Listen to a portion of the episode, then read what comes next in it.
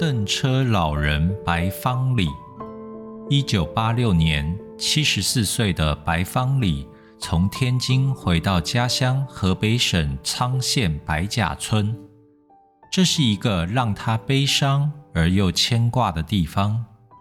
小时候，他很渴望读书，可因家境贫寒，十三岁便逃离到天津，做了一名卖苦力的三轮车车夫。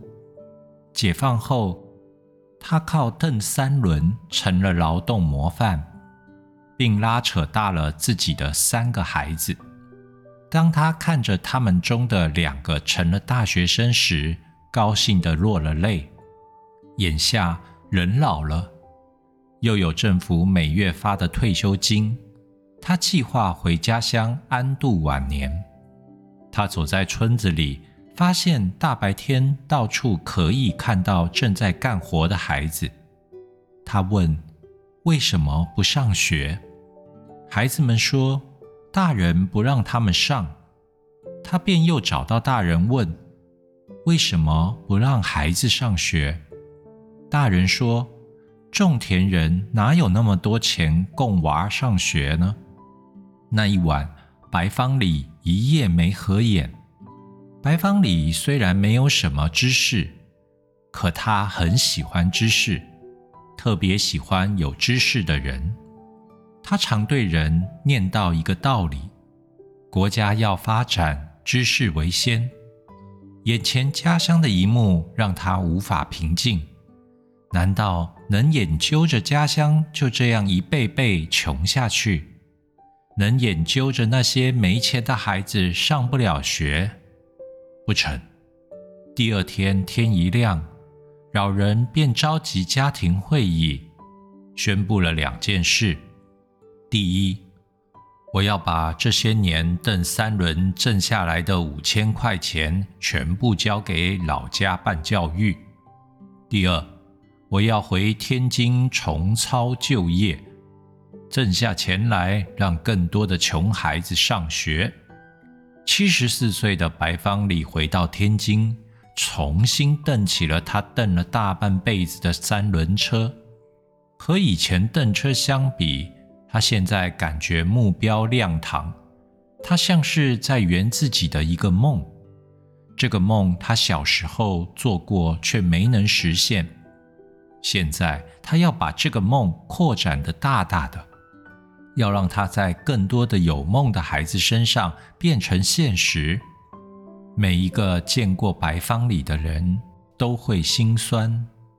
他一年四季从头到脚穿的总是不配套的衣衫鞋帽，那都是他从街头、路边或垃圾堆里捡来的。他每天的午饭总是两个馒头，一碗白开水。有时往开水里倒一点酱油，那已是美味了。馋得厉害了，就在晚上睡觉时往嘴里放一块肉，含着品品滋味。物质生活上压榨到最低点的老人，却把能量释放到最高度。一年三百六十五天，他没歇过一天。他曾在夏季烈日炎烤下。从三轮车上昏倒过去，他曾在冬天大雪满地的路途中摔到沟里，他曾因过度疲劳蹬在车上睡着了，他曾多次在感冒高烧到三十九摄氏度时，一边吞着退烧药一边蹬车。更有不为人知的，由于年事过高，冬天里他常憋不住小便。棉裤总是湿漉漉的，他就垫上几块布，照样蹬着车跑。白方礼生于一九一三年五月十三日，属牛。有人说他真是牛命，吃的是草，出的是苦力，挤的是奶。他为了什么？对于一颗挣脱了世俗牵绊的心灵，并不是每一个人都能理解。有人背地里称他是高级神经。老人说：“我咋就不知道享受？可我哪舍得花钱？孩子们等着我的钱念书，我就只能往里增才是啊。这是一颗太阳的心，默默无闻，却灿烂炙热。看到自己捐的钱能化为孩子们读书的甘露，他便有了无上的幸福。白方里每天最快乐的事情，就是晚饭后抱着他那个小木盒子往里数钱，一元一角都要把它们摊平码好。他每个月最快乐的日子，就是蹬着三轮车去学校捐钱。儿女们的印象中，这样的日子，老爷子总像过得像过年一样的欢喜。红光中学是天津唯一一所接受藏族孩子的学校。当白方礼得知这里的孩子大多数来自贫困牧区，心一下子就被揪住了。半个月后，他蹬着车来到学校，掏出话：“我是白方礼，今后我要用蹬三轮车的钱，每月资助这里的藏族学生。”别让孩子们受委屈了。说着，从口袋里掏出九百元钱，在场的人惊呆了。那全是一角、两角、五角、一元、两元、五元、十元，厚厚的一叠。从一九九三年到一九九八年，老人资助了红光中学的两百多名藏族学生，月月给他们补助，直到他们高中毕业。白方里倾尽所能的把他的光和热洒在众多需要帮助的学生身上，学生们从他那里获得了感动和成长，让他们收获了无上的幸福。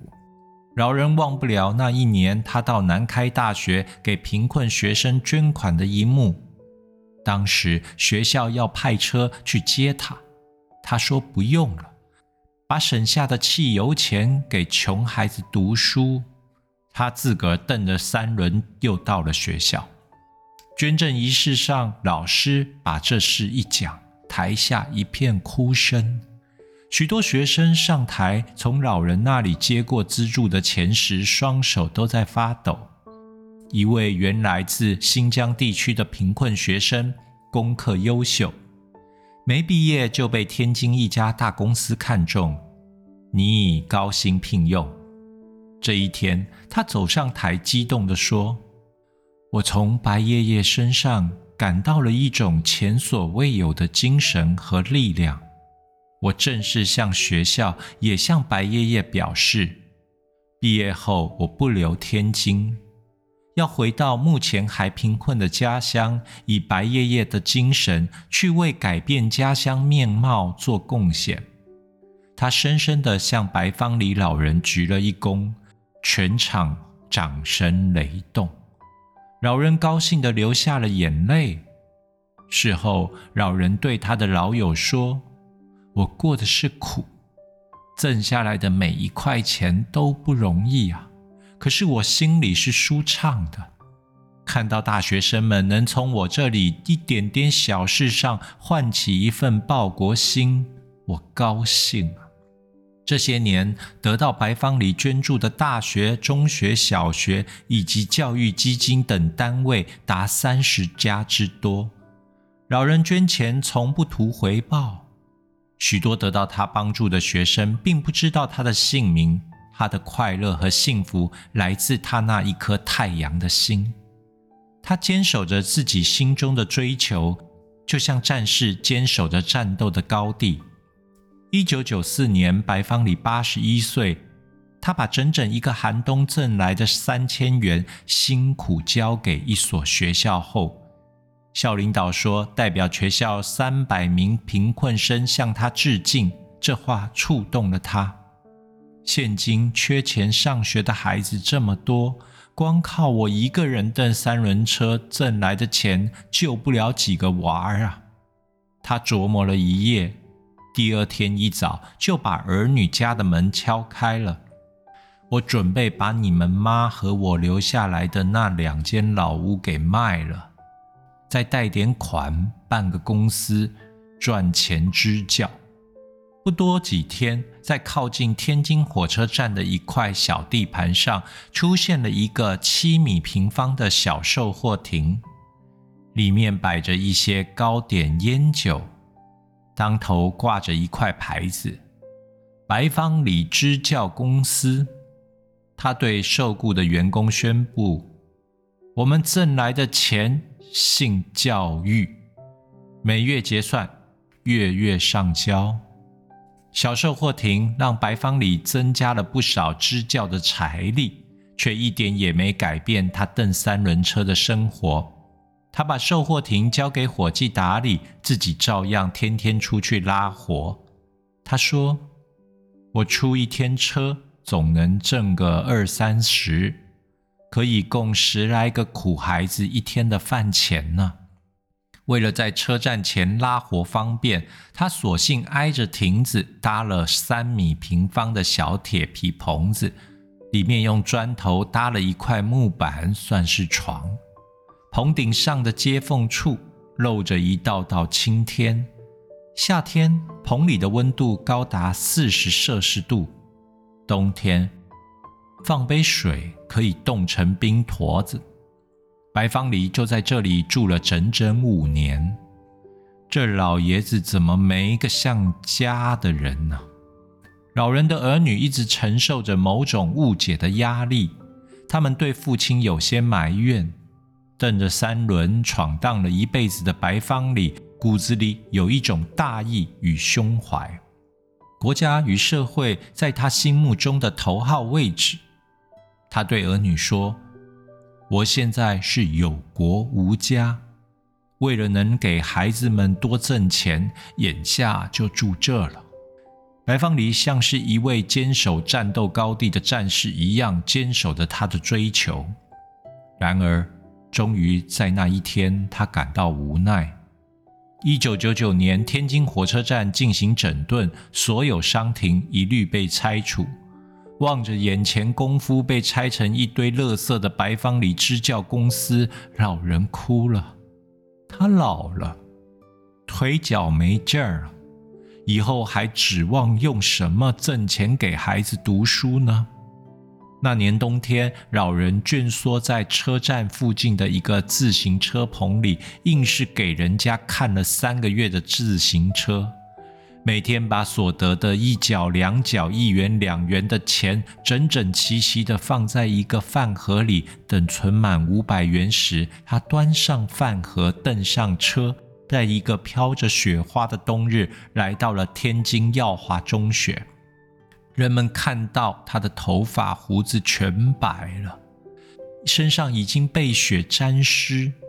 他向学校的老师递上饭盒里的五百块钱，说了一句：“我干不动了，以后可能不能再捐了。这是我最后一笔钱。”老师们全哭了。一颗太阳的心是不会消灭的。白方里依然活在他的追求中。其后的岁月里。他播撒下的阳光并列成一个更大的阳光的世界。当白方里患病的消息传出，一批又一批的学生来到他的身边，他望着孩子们的泪水一个劲儿的流。孩子们，等我病好了，我还要蹬三轮车挣钱资助你们读书。然而，老人再也不能实现他的愿望了。它像流星一样划过，但却让自己燃烧着，给世界留下了最后的光芒。